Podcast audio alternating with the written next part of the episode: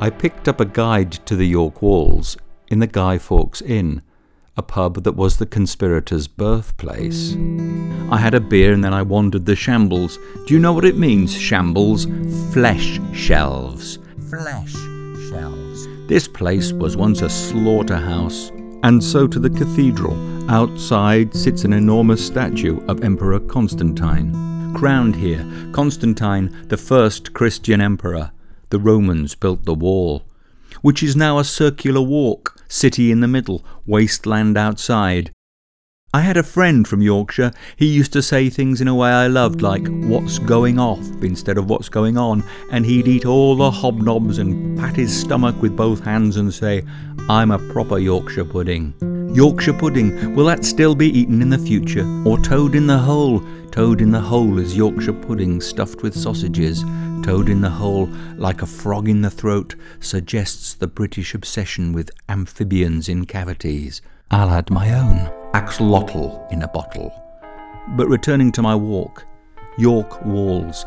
The walls encircle the city, the cathedral at the hub, the whole thing spinning like a wheel, and it's some distance. It took an hour and a half to go all the way around, and the walkway is high up above ground level. It's a big drop to the streets.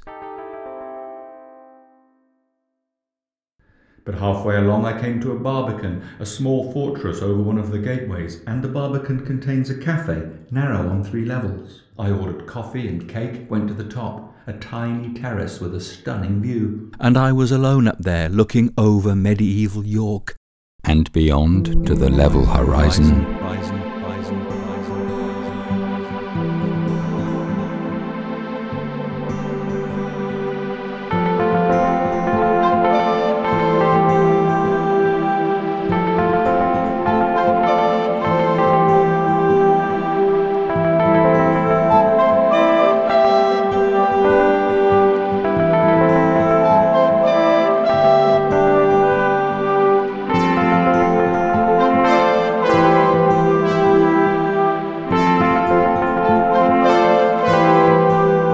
This is a handsome city, but somehow quite isolated, and suddenly I had a sense of how it must have been 2,000 years ago when the Romans came, when the walls protected what they believed was civilization, or just a thousand years later when the inhabitants, largely descendants of the Vikings, saw the approaching Norman army. Or during the Civil War, when, after the Battle of Marston Moor, the city fell to the parliamentarians. The city has seen conflict after conflict. And then the waitress came up with the tray. Up the narrow spiral stairs, cutlery rattling on china, she placed the tray on my table. And I don't know, I looked at the cake and it wasn't the one that I'd ordered, and I wondered should I say anything. She realized I was staring at it and was thoughtful enough not just to walk off. Is everything okay? she said. Her accent was southeast. A student, I thought, not a local. No, I mean, yes, it's okay, I said. This isn't the cake that I ordered, but it's fine. That's Yorkshire Parkin, she said. As opposed to what? I said. As opposed to what you ordered. Probably the Victoria Sponge. Everyone orders that. No, I said. Yorkshire Parkin as opposed to what? Lancashire Parkin, she said, and laughed as if to say it didn't matter.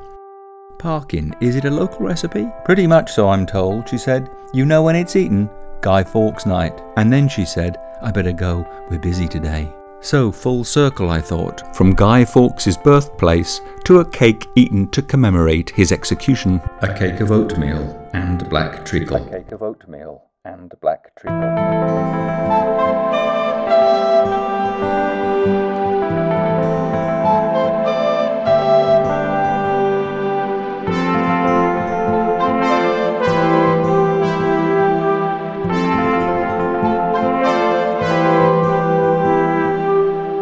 Walls say you are not Roman, Or not Viking. or not Norman, Or not Royalist.